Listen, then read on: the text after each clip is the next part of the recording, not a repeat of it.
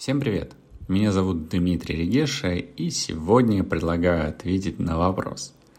Почему люди ноют? А главное, зачем?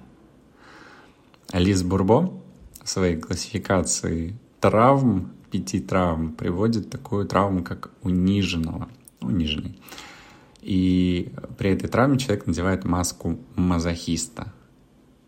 То есть человек, который был унижен или унижался, например, в детстве, может быть воспитан так своими родителями, что он потом в своей взрослой жизни будет стремиться а, принуждать людей, унижать его еще дальше или сочувствовать, соболезновать э, его вечно ноющему настрою, вечно недовольством жизнью, недовольством окружающей средой, кислым лицом и так далее, так далее, и так далее. То есть, эм, если опять же говорить о том, как это описывает Лиз Бурбо, либо как это происходит на самом деле, то такие люди требуют внимания. То есть им нужно заполнить все, э, голову своего друга, своего родственника, э, своего психолога, своего преподавателя, своей подруги. Просто заполнить мыслями, э, рассуждениями о проблемах, о каких-то неприятных э, ситуациях, которые возникли в жизни и так далее, и так далее, и так далее.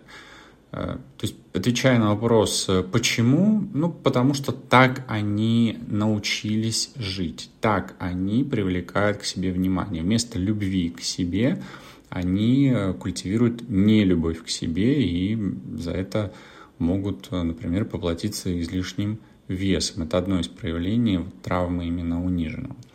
И, ну и зачем они делают, собственно, для того, чтобы получить это внимание. И если вы посмотрите, понаблюдаете за такими людьми, пообщаетесь, поспрашиваете, как их воспитывали родители, то вполне вероятно, что вы узнаете такие истории из жизни этих людей, когда, например, мамы могли кормить э, своих э, сыновей на убой котлетками с пюрешкой и все это пожирнее да погуще, еще и приговаривать. Ух ты мой пирожочек, какой же ты жирненький ругаться, почему не доел, э, одной, как говорится, рукой, а другой рукой хлестать вот какой ты жирный, на тебя одежду не найти, уже не вмещаешься в свои штаны, где мне деньги взять на то, чтобы тебе одежду-то купить, ну, что-нибудь подобное, просто первое, что в голову пришло.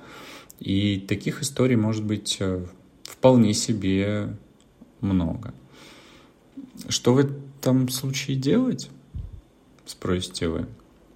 Ну как что? Идти в подсознание и нахрен все это затирать, стирать э, все эти образы, все эти убеждения, э, перерабатывать все. Это непросто, это длительная, такая кропотливая работа, но если человек действительно уже понимает, что он уже больше не может так жить, то вперед вычищать как говорится, свои глубины подсознания, глубины бессознательного.